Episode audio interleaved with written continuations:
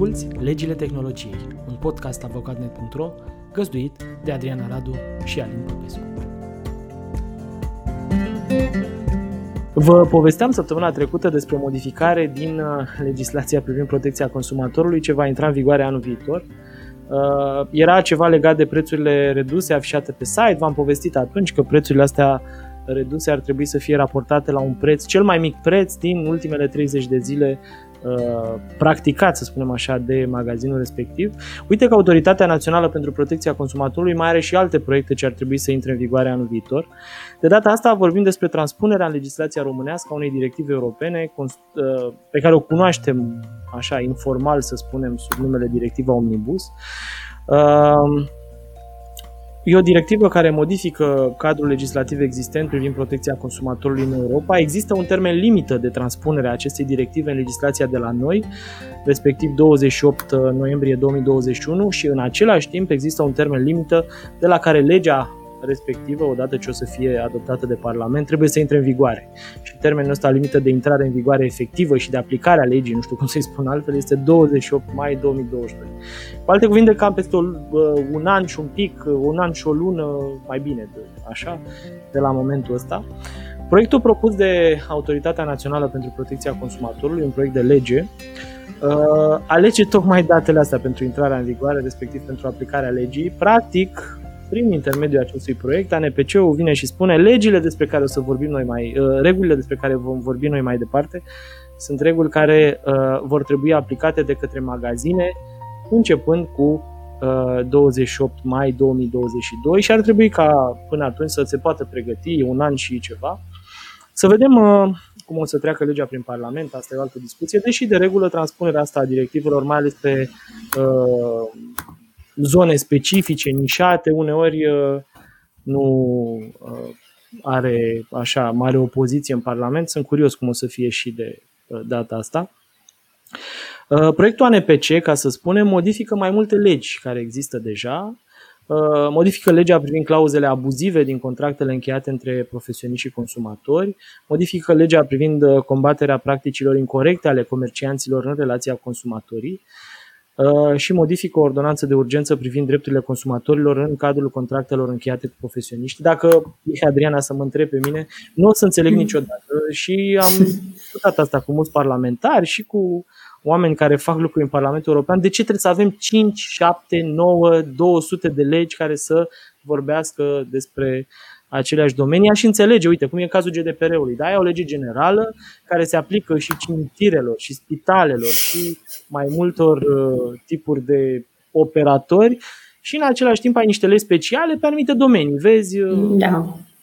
Directiva e-privacy și implementarea ei și transpunerea română. Dar aici nu înțeleg, jur că nu înțeleg, pentru că dacă stai să te uiți în legile astea, ele se Se mai suprapun, pe undeva au și puncte pe care se suprapun, pe altele nu se suprapun. Cred că ține de istorie, că noi am implementat prin legi diverse directive și mai avem totuși noțiunea asta de protecția consumatorului, exista în legislația noastră și înainte de aderarea la Uniunea Europeană și practic a trebuit să cârpim și să adăugăm peste ce era înainte. Posibil.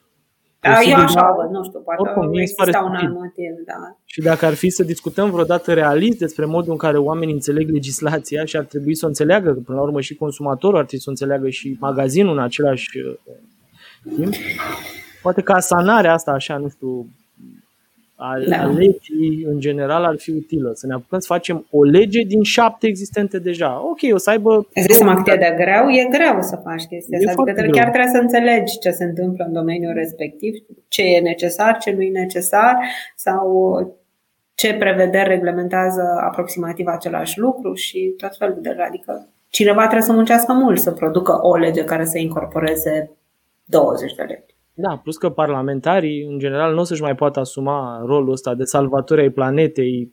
Ori de câte ori propun o lege care modifică un articol, două articole dintr-o altă lege și eventual transformă acel un articol, două articole într-o lege separată pe care să poată apărea numele lor.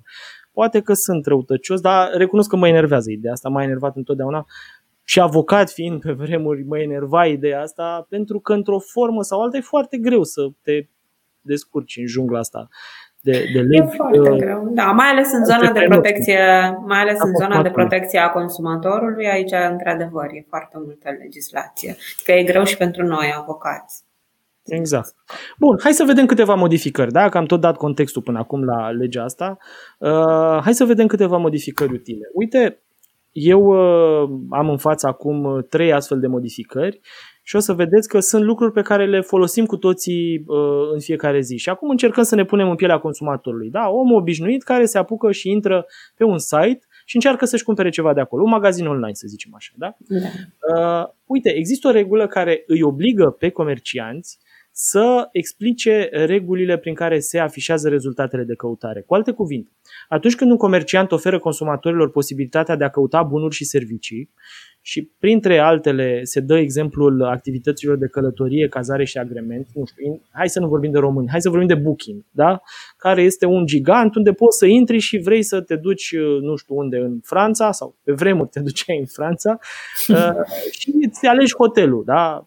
La care să te duci. Teoretic, tu nu-i plătești bani lui Booking, plătești bani hotelului. Într-adevăr, hotelul împarte banii cu Booking și așa mai departe, dar ă, asta e o, e o idee importantă, că până la urmă Booking în sine nu este un serviciu care face uh, turism, Booking este un intermediar, da? Booking nu-ți dă el cazare. O formă de agenție până la o platformă, cred că vor ei să-ți zică, nu cred că vor să e, zică agenție. Uh, de fapt. Intermediarii de genul ăsta, platformele, exact, că e cuvântul cel mai, cel mai bun de genul ăsta, ar trebui să informeze consumatorii cu privire la principalii parametri impliciți de stabilire a ierarhiei ofertelor prezentate în urma căutării și importanța acestor parametri prin raportare la alții. Cu alte cuvinte, dacă ofertele sunt afișate nu în ordinea relevanței lor, nu știu, lingvistice, să zicem că, mm-hmm. da, sau în ordinea recenziilor sau în ordinea nu știu cărui alt criteriu, trebuie să ne spună care este criteriul pe baza căruia s-au uh, afișat respectivele oferte. Da? Vezi, asta trebuie văzută în oglindă, putem să facem aici o paralelă cu uh, regulamentul uh, o mie o sută, da, o mie o sută cincizeci parcă pe două mii nouăsprezece, care impune cumva și din perspectiva cealaltă, obligă platforma să furnizeze și celor care își vând uh, serviciile prin intermediul platformei respectivă, hotelul, aproximativ același tip de informație vis-a-vis de ierarhie. Genul să luăm, genul de magazin online, care de marketplace, care are acolo vânzători de diverse produse, practic și lor trebuie să le explice în momentul în care consumatorul se uită de ce vede o anumită ierarhie de produse. Mm-hmm. Pentru că într-adevăr e informație relevantă și pentru partea cealaltă. Exact. Dar vezi, așa se, se, cumva se închide. Și de ce e relevant asta? Hai să spunem că până la urmă e, e logic și e legal, nu știu, cred că e cuvântul cel mai bun, ca o platformă sau un intermediar de genul ăsta să accepte bani pentru plasarea unor oferte mai sus sau mai jos față de alte oferte. Nimeni nu le interzice asta. Pe de altă parte, consumatorul și, mă rog, ceilalți concurenți. Și ceilalți, da, da, și da? Concurența. Ai, practic ai, sunt niște interese convergente acolo, da. Exact. Toți trebuie să știe că într-o anumită formă de plasare a rezultatelor, da, care poate nu ține cont de relevanță sau de momentul în care s-au înscris ofertele respective sau de alte lucruri. Deci, într-o altă formă, sunt puse în față ofertele plătite și mai jos ofertele care nu sunt plătite sau alte lucruri de genul ăsta. E foarte important. E, uite că avem o, și în România o transpunere a directivei Omnibus care ar trebui să uh, impună genul ăsta de obligații pentru uh, comercianți, că nu vorbim doar de platforme aici și nu vorbim doar de activități de călătorie, cazare și agrement, pot să fie tot felul de alte platforme în discuția asta, obligație care va intra în vigoare din douăzeci și opt mai două mii douăzeci și doi.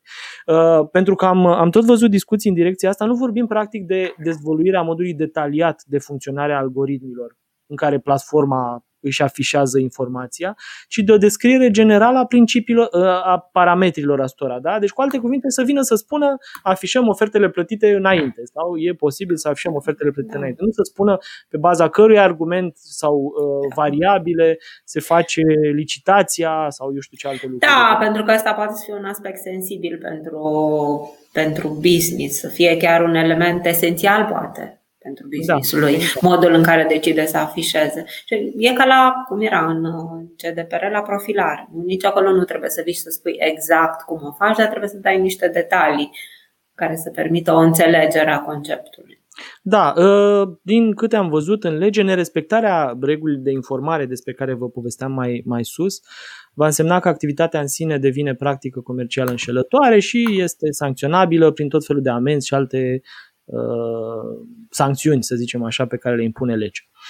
Un alt punct important al modificărilor vizează recenziile de produse afișate în diverse site-uri. Și aici uh, poate că unii oameni consideră că e un subiect uh, stupid. Dar de multe ori, și eu recunosc că asta fac, de multe ori am ajuns să mă uit mai degrabă la recenzii decât la descrierea produsului. Pentru că, ok, vreau să caut produsul X, în momentul în care intru pe un site unde sunt foarte multe recenzii la produsul respectiv, mă interesează să văd recenziile respective. Da? Și am întâlnit asta în multe site-uri. Am întâlnit sau am avut sentimentul de foarte multe ori că recenziile sunt scrise de producători sau de vânzători, pentru că erau toate trase la Indigo. Ok, poate că erau unele mai deștepte făcute și așa mai departe. Dacă stăm să ne gândim așa, într-o lume fair, într-o lume corectă, n-ar trebui să existe recenzii de genul ăla, dar ar trebui să existe recenzii de la uh, cumpărătorii respectivelor produse. Ei, potrivit modificărilor din mai două mii douăzeci și doi, douăzeci și opt mai, vom vorbi despre o nouă formă de practică comercială înșelătoare ce are în vizor recenziile astea de produse.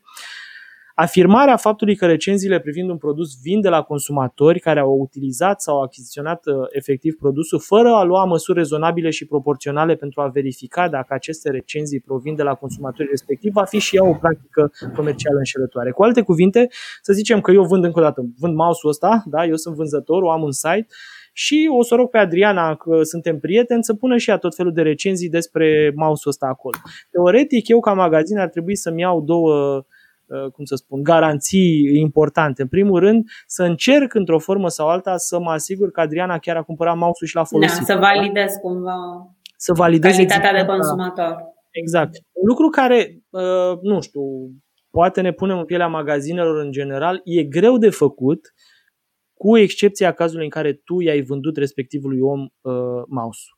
Mie mi-ar fi greu să-mi dau seama că o persoană care comentează anonim fiind pe net este cu adevărat uh, client sau cumpărător al produsului pe care îl vând eu. Poate îl oblig să-și bage, nu știu, un cod de produs, deși și codul ăsta de produs poate, nu știu, să consider că ar fi unic sau... Habanan, da, să... Uite cum o face Booking. Booking îți trimite un link, că practic, da, îți trimite un link pe e-mail, pe adresa de e-mail de pe care ai făcut...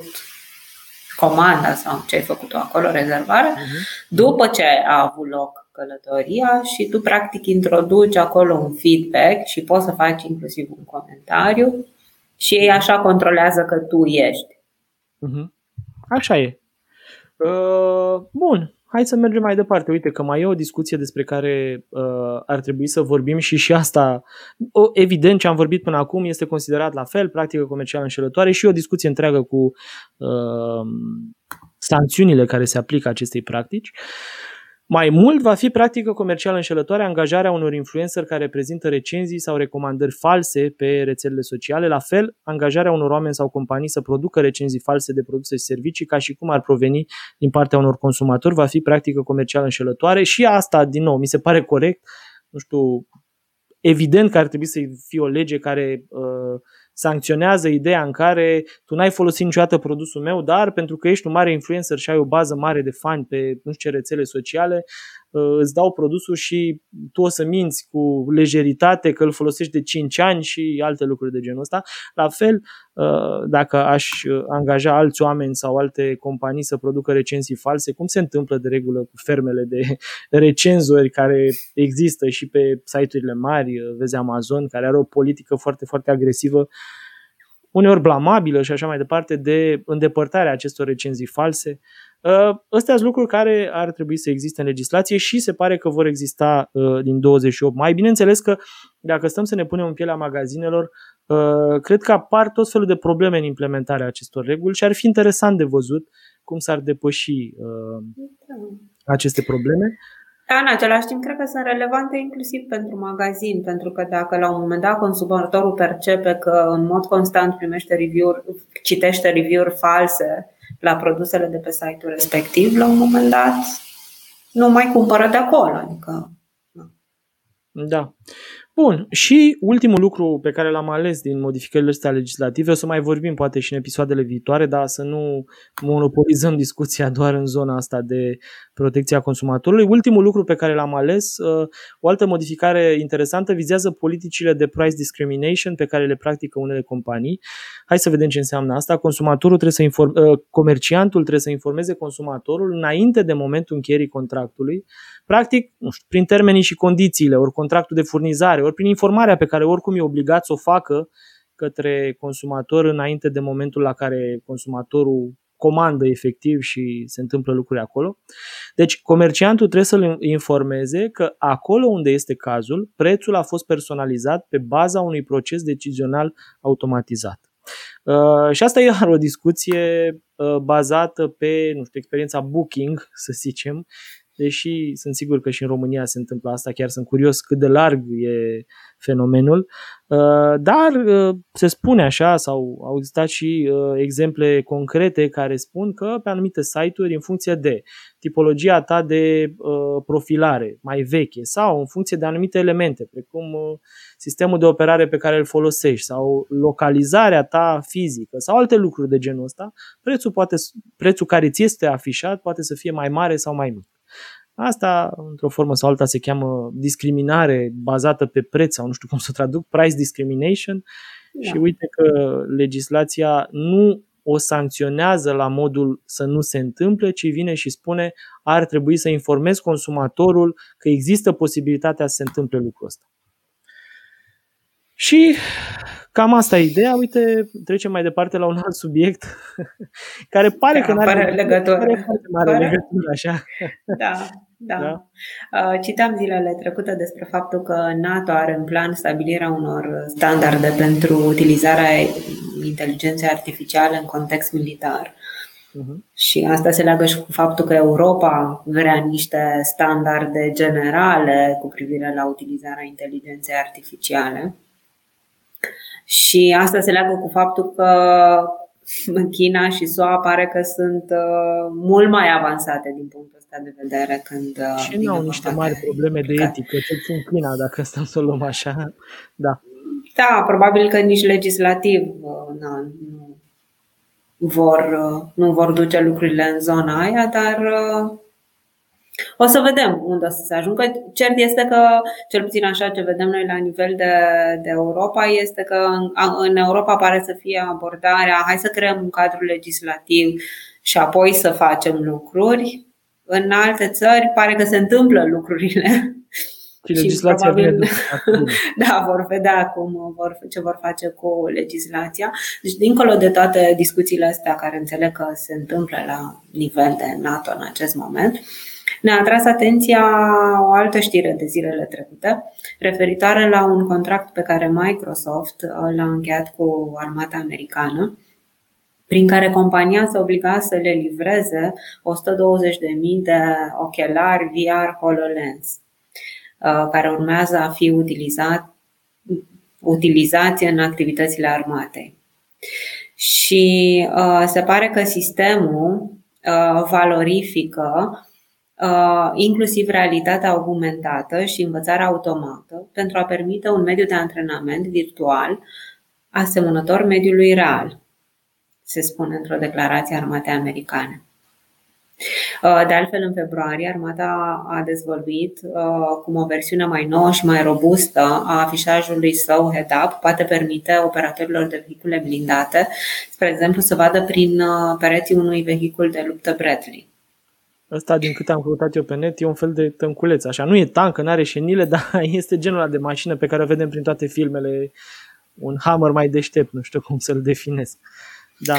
Da, și ziceai tu, apropo de subiectul ăsta, poate să facem un exercițiu așa de, de imaginație și să punem toate lucrurile astea cap la cap și să ne gândim unde, unde se poate ajunge, cum va fi uh, cum vor fi lucrurile da, la un din, moment dat, din ce punctul ăsta de vedere, pentru că e clar că se duc într-o zonă care probabil, adică pe măsură ce, uh, și o să explicăm, dar pe măsură ce folosești tehnologia, probabil că rezultatul ăla e destul de greu de evitat.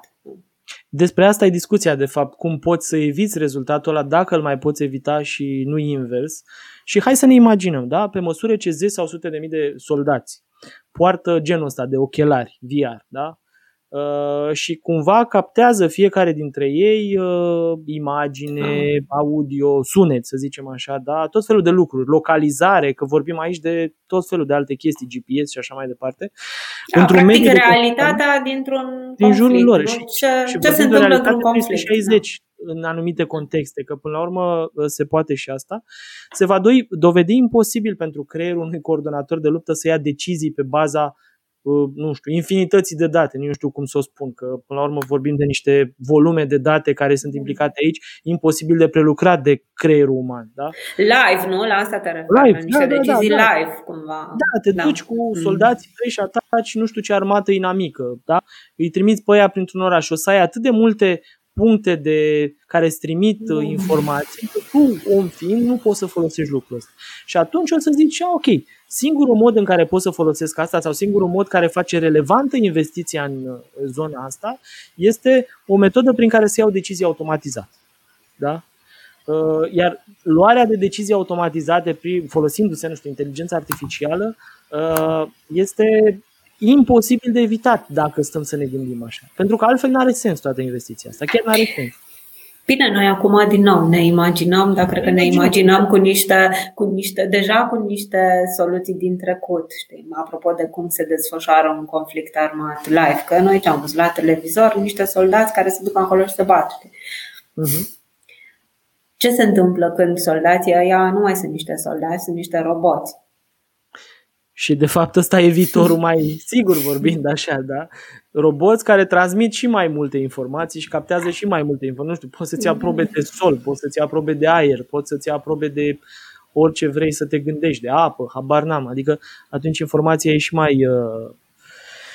Nu știu, da. sună așa, ai zice, sună foarte S F, nici nu vreau să-mi imaginez. Nu-mi dau seama, adică mă uit la subiectul ăsta ca... un om care se teme de războaie, în primul rând, și în al doilea rând, că un om care se uită la subiectul ăsta din perspectivă legislativă, nu-mi dau seama. Și ce faci până la urmă la nivel strategic? Pentru că dacă lumea se duce într-o direcție și tu stai să-ți construiești un sistem legislativ întâi până să te duci tu în direcția aia, mai da. ești, cum să zic, zic acum folosesc un termen dintre ăsta de business, dar cred că se duce, mai ești în piață sau nu mai ești? Chea reală este că atunci când te atacă cineva la un moment dat... Păi de asta zic, adică mai... mai... Ales, da. da, nu știu, habar n-am, niște subiecte interesante pe care mă, sunt convinsă că, în legătură cu care sunt convinsă că n-avem instrumentele necesare că...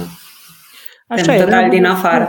Pe masă și să spunem da, da, că da. e rău ce face Microsoft. E evident că ce face Microsoft e un lucru pe care nu o să-l poate evita nimeni. Este evident faptul că, știi, era conceptul ăla de glass holes, oamenii care purtau ochelarii de la Google acum, nici nu mai știu, zece ani sau când Google a, a făcut foarte mare push pe ochelarii ăia ai lor, pe care îi purtau mm-hmm. niște oameni care erau arătați cu degetul pe stradă că, vai, o să-mi afli identitatea, o să faci tot fel de lucruri și nu vreau să filmezi în anumite contexte. E, acum, realitatea este că acceptăm mai ușor realitatea virtuală, ochelarii ăștia cu V R, acceptăm mai ușor instrumente de genul ăsta și este imposibil să nu ne imaginăm că ei vor fi folosiți în scop militar, așa cum discutam mai devreme. Ce o să se întâmple mai departe, ce reguli face NATO și dacă regulile alea o să aibă vreun efect, asta e o altă discuție, pentru că într-o eventuală confruntare armată cu altă armată care n-are regulile respective, nu știu unde putem să ajungem. Păi știi că ziceau, ziceau că dacă stabilesc un sistem de reguli și lumea, ca să zic așa, nu le respectă, atunci mm. asta este, poate fi perceput ca un element de agresiune. Nerespectarea regulii. Oricum, unul care ți-a declarat război ce vrei să mai facă, o să zică, da, nu respect nici legile. Ok. Bine, ce surpriză! Da. Da. Dacă nu-ți respect nici legile. Da, da, da. Nici pe tine nu te respect, da, ești un dobito. Da. Ok, să nu da, vorbim de... Mai vedem, să nu. Da, da, să... Nu, nu, da, dar oricum e un subiect. Bun, hai să trecem, că văd că ne apropiem de treizeci de minute, cât am încercat să ne da, ținem. Da, da, hai să ne ducem la rușcă. Nu știu ne cum am reușit da, și să ne legăm. Da. Da. Nu știu, fără nicio intenție s-au legat uh-huh. așa, pentru că Rusia uh, se pare că impune acum tuturor dispozitivelor uh, inteligente, vorbind de telefoane, computere, televizoare și lucruri dintre astea, uh, dispozitive din țara lor, care se vând în țara lor, să aibă opțiunea de a preinstala software rusesc, în ceea ce localnicii au numit o lege împotriva Apple, și legea asta se pare că se aplică începând de ieri. De la întâi aprilie, da. Da, da, a fost o glumă. Nu, da. n-a fost o glumă. Da. Da. Și legea, în concret, se pare că legea impune ca aplicațiile rusești din lista de ca aplicațiile rusești din lista de preinstalare trebuie plasate lângă alte programe din aceeași clasă, cumva. Ambele din aceeași categorie, una lângă alta, pe același ecran al dispozitivului. Da, cu alte cuvinte, dacă tu vrei să-ți instalezi o aplicație de hărți, o să spună Google Maps sau, mă rog, Apple Maps. Că... Și da, și... ce o fi acolo. acolo. Da, da. da, probabil Yandex, eu știu ce e acolo. Da, vezi, da. Vrei aplicații pentru sisteme de plăți, pui da, îți iei Mir. Internațional, pui și local. Uh-huh. Da, uite, asta, Mir e interesant ca un sistem care cumva e răspunsul Rusiei la Visa și Mastercard, sistemelor de plăți Mir. Da. Înțeleg că scopul este de fapt să sprijine dezvoltarea industriei I T, nu? Dacă am înțeles eu bine, dezvoltarea industriei I T din Rusia, evident. Da, totuși, așa, din ce am citit pe internet, rușii au în plan vreo șaizeci de proiecte în zona asta, proiecte legislative, despre asta vorbim, care, eu știu, au ca, ca efect viitor să-și deschidă birouri pe teritoriul Rusiei firmele străine, gen Facebook sau Google, care acționează acolo, până la reduceri de impozite pentru companiile I T din Rusia. Poate că copiază varianta românească cu reducerea de impozite, nu știu. Oricum, rușii și-au pus problema că în tot clasamentul ăsta al înarmării I T, nu știu cum să-i spun altfel, nu pot da. să rămână în urmă. Nu? Ceea ce, nu, toată lumea își pune problema asta, nu? Și Europa înțeles. își pune problema asta. Mă, mă gândeam lumea. acum însă că modelul ăsta de a impune software uh, local, care să fie plasat în, același, în aceeași categorie, pe același ecran al dispozitivului, cred că o să mai vedem asta și în alte locuri. Pentru că, într-o formă sau alta, gândiți-vă că asta este impusă Apple, da? Asta este impusă unui furnizor care de regulă are uh, ideea asta fixă de a preinstala aplicațiile sale pe sistemele de operare pe care le deține și să-ți dea telefonul cu toate lucrurile alea. E, uite că de-aia se și cheamă, sau se și spune că e o lege împotriva Apple, pentru că inclusiv lui Apple îi impun, nu, nu vreau să instalezi hărțile tale, vreau să instalezi hărțile noastre. Nu, nu vreau să instalezi Apple Pay, care e promovat în toată lumea, vreau să instalezi Mir ăsta, deși nu fac Mir. Vreau să instalez și, nu, cumva nu zic. Asta spun uh, și. Da, eu, Dar eu mă întreb, oare ei au așa niște aplicații care să fie o alternativă la astea standard pe care le știm toți? Probabil că au, într-o formă sau alta. Acum, dacă au anvergura aplicațiilor internaționale sau dacă au, eu știu, beneficiile pe care le oferă aplicații internaționale, e o altă discuție. Știi că, Sigur, până la urmă, da, ca localnic da. poți să alegi ceva făcut de, vrei să fii naționalist până la capăt sau nu știu, vrei să fii într-o formă susținător al, al softului local și faci, îți instalezi Mir, da? Ok, poate nu te ajută când te duci în Canada sau nu știu unde, da? Acolo probabil că poți să-ți instalezi și Apple Pay sau alte lucruri de genul ăsta. Oricum, interesant ca abordare. Interesant, da, și încă o dată eu chiar cred că o să mai vedem asta, poate chiar și în Parlamentul României, că la noi am văzut, așa, uite, într-o formă sau alta, nu știu, cred că ne apropiem de un an cu podcastul ăsta, am discutat de tot felul de proiecte, în iunie, iulie, nu mai știu cum l-am lansat, da? da? Așa. Uh, am lansat de, am discutat de zeci, poate chiar o sută de proiecte de legi, unele dintre ele le-am văzut idei în capul unor membri ai Parlamentului trecut sau Parlamentului prezent. Acum, o să vedem dacă se și concretizează, dar asta tot spunem în, aproape în fiecare episod, că legea e virală cumva, știi? Regulile astea pe care oamenii le văd în diverse articole sau discutate în diverse locuri că s-ar implementa în alte țări, au tendința să le copieze, să le aplice și la noi, că li se pare că e corect, poate să se întâmple. Păi, dar nu vedem până la urmă la nivel macro. ia o abordare legislativă în Statele Unite, vine și Europa și da, sau prezintă. Invers. Sau invers, face Europa ceva așa și după aia mai vedem și prin Australia ceva. Și tot așa, adică... Da. Da. Probabil că pe măsură ce devenim din ce în ce mai conectați așa ca lume, probleme, problematica devine din anumite puncte de vedere similare.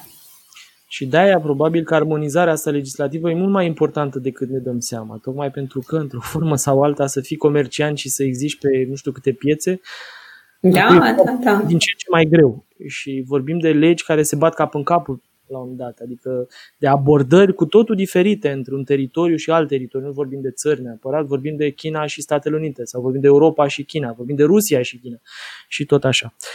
Uite, trecem mai departe tot la un subiect care are legătură cu internaționalizarea asta a unor probleme și luăm cazul Uber. Gândiți-vă la următoarea situație. Ești orb, vrei să călătorești cu Uber, chemi un Uber și șoferul îți refuză călătoria, nu știu cum să zic, înțelegeți ideea, da? Uite că doamna respectivă, Lisa Irving o cheamă, a dat în judecată Uber și a câștigat unu virgulă unu milioane de dolari pentru că i s-au refuzat de paisprezece ori separat de către șoferi Uber călătoriile. Da? Uber vine și spune un lucru pe care îl tot susține mai în toate țările, a venit și în Europa, nu? Cu genul ăsta de document să spună că așa ar trebui să fie. Uber vine și spune: noi nu suntem angajatorul șoferilor, prin urmare șoferul care a refuzat el respectivul, respectiva călătorie, la fel ca și șoferul care produce accidente, ca să zic așa, ar trebui să fie el sancționat, nu să vină, da, o face pe proprie răspundere. Exact, nu să vină victimele la noi și să ne spună: băi, Uber, dăm tu bani. Ceea ce uh, într-un context de salariat angajat-angajator s-ar fi putut întâmpla. Exact, atunci există o răspundere pe care angajatorul are pentru faptele salariaților săi, pentru că îi direcționează, adică angajația se presupune că mă rog, subordonați angajatorului. Niște reguli foarte clare. Ei, tot litigiul ăsta, ca să înțelegeți contextul, s-a întâmplat pe o lege specială cumva în America, se cheamă Legea Americanilor cu Dizabilități și este ilegal ca un, o întreprindere de transport, da, să refuze transportul persoanelor cu câini îndrumători, pentru că doamna Irving avea, pe lângă faptul că era oarbă, avea și un câine îndrumător și nu știu care a fost motivul pentru care n-au luat-o, presupun că cățelul era mai degrabă motivul decât faptul că dumneavoastră era oarbă. Uber a încercat să transfere vina asupra șoferilor săi, argumentând că nu e responsabil pentru încălcarea acestei legi, deoarece șoferii sunt antreprenori independenți. Arbitru, am înțeles că un arbitru a judecat, până la urmă nu vorbim chiar de o instanță tradițională. Da, cine știe ce sisteme dintre astea alternative au. Arbitru care a judecat cauza nu a fost de acord cu susținerea Google. Și a, Google, scuze, Uber și a considerat că Uber este răspunzătoare pentru încălcările legii în cauză, pentru că are o supraveghere contractuală asupra conducătorilor auto și uh, pentru că a demonstrat un eșec de a preveni discriminarea prin instruirea corespunzătoare a lucrătorilor săi. A, probabil pe un concept dintre ăsta general care îți impune să previi discriminarea în contextul, nu numai în context salarial, ci în contextul tuturor furnizorilor de servicii care fac ceva pentru tine. Exact. Ei, asta e o discuție interesantă. Mm-hmm. Nu știu în România dacă am putea avea legislație specială sau un cadru uh, similar pe care să se discute o un lucru de genul. Avem o lege generală împotriva discriminării, n-ar fi, n-am, n-am citit-o din perspectiva asta, dar poate cine știe, poate, poate fi citit așa, habar n-am. Uite, da. Vezi, inclusiv asta, și în America, dădeam exemplu celălalt, șofer Uber accidentează un pieton, care pieton se duce și dă în judecată Uber și cere, nu știu, despăgubiri, da? Clasificarea șoferilor drept contractori, deci nu angajați, este o strategie care a permis Uber să evite răspunderea legală în contexte de genul ăsta. Da? Deci cumva... Da, practic nu e numai din perspectivă fiscală, ci uh-huh. are mai multe ramuri nevoia asta de a nu-i considera angajați pe oamenii ăștia. Nu? Uh-huh. Cumva, cam asta e concluzia. Da, oricum, așa cum tot discutam și în episoadele trecute, cred că e o nevoie din ce în ce mai acută pe care cadrul legislativ ar trebui să o pună pe masă, să o rezolve. Asta cu clasificarea oamenilor care fac lucruri de genul ăsta, da? Care nu sunt în momentul ăsta nici cal, nici măcar, nu beneficiază, din păcate sau din fericire, nu știu, depinde cum te uiți la lucruri, nu beneficiază nici de protecția aia pe care o au angajații în mediul de lucru, nu beneficiază nici de libertatea pe care uh, un freelancer, un om care lucrează de capul lui o are, știi? Deci cumva atunci când ești înregimentat în astfel de platforme, într-o formă sau alta, și platformele recunosc asta, pentru că asta și solicită, într-o formă sau alta ești ceva intermediar între angajat și freelancer la modul absolut. Probabil că acolo se va duce legislația. E clar că Uniunea Europeană analizează lucrul ăsta. Știu că am și vorbit despre asta și despre inițiativa legislativă legată de subiectul ăsta. Probabil. Sinceră să fiu, când am început noi să discutăm de asta undeva în septembrie anul trecut, mi se părea greu de crezut că Uniunea Europeană o să vină și o să se gândească la o, alter, o a treia alternativă. Și uite, nu știu de ce. Mi se părea așa, da, da, da, mi se părea așa o poveste dintre asta care o să rămână în California, că acolo a început uh-huh. discuția. Da, uite că da, știi a ajuns ce, în Europa. Știi de ce ți se pare așa? Pentru că noi am crescut, mă rog, dăm la o parte contextul în care am crescut noi în România, unde legile se schimbau foarte, foarte greu, da? Cel puțin în România lui Ceaușescu nu era așa o inflație de legi cum se întâmplă acum. Și totuși, chiar și după Revoluție, au început să apară legi care aveau așa un uh, rit de schimbare destul de lent, da? Se modifica odată la câțiva ani. În ultima vreme însă vezi o modificare a legilor. Dăm la o parte codul fiscal, care e o excepție întotdeauna. Da, și nu o fi numai în România, o fi și în alte țări. Probabil, și nevoia pe care o are statul să taxeze tot felul de lucruri și nevoia pe care o au oamenii să fugă din calea statului și din vizorul statului cu tot felul de alte acțiuni și încerc să, mă rog, să inventeze alte metode de a face bani și alte metode prin care să transferi bani într-o parte în alta, statul fuge să te prindă și pe metodele alea. Deci legislația evoluează pentru că viața cumva e așa un fel de șoarecele și pisica. Asta o înțeleg, la fiscal o înțeleg. Dar uite că începe să fie și legislația muncii în, aceeași, în același context. Pentru că noi începem să lucrăm unii cu alții în metode sau modalități care nu mai au legătură cu tradiția aia pe care o știm de sute de ani. Pentru că din perspectiva legislației muncii, hai să fim realiști, legile au apărut acum sute de ani, cu adevărat. Și noi încă tratăm și construim societatea într-un cadru care a fost croit acum sute de ani. Copiii învață niște școli care sunt menite să creeze niște oameni care să muncească în niște structuri construite acum sute de ani, da? Niște oameni care trebuie să fie ingineri, doctori și așa mai departe, pentru că societatea era compartimentată acum sute de da. ani pe uh, stilul ăsta. Din păcate, realitatea de astăzi, nu știu dacă e una bună sau una rea, nu știu dacă viitorul nostru pe care îl aduce realitatea asta va fi unul benefic, dar realitatea asta ne face să fim în aceeași măsură, în aceeași măsură și doctori și altceva. Să fim obligați să înțelegem nu numai medicina, ci și modul în care poate evoluează tehnologia. Și ăsta e un exemplu extrem, așa, dar dacă ne gândim la un om obișnuit, uite, din păcate, mulți trebuie să facă și taximetrie. E un cuvânt interzis, taximetrie. Uh, mai degrabă să fie șoferii Uber, că știi, e discuția aia permanentă, sunt taximetrii. Da, da, ce ești. Sau să livreze mâncare cu bicicleta. Toți oamenii au nevoie să facă și lucrurile astea și atunci legislația trebuie să se adapteze și ea la nevoia pe care o are societatea. E asta, mi se pare că e important. Dar vedem. Și oricum vă ținem la curent cu modificările astea în fiecare săptămână. Ne auzim și săptămâna viitoare, tot așa, live, la aceeași oră, unu, maxim două, nu suntem foarte trei. Exact. Vă mulțumim că ne urmăriți și mulțumim. Nu știu, critici, opinii, ne scrieți comentarii unde vedeți videoclipul ăsta și o să ținem cont de ele. Da. Mulțumim. O să fie frumoasă și weekend plăcut în continuare. La revedere!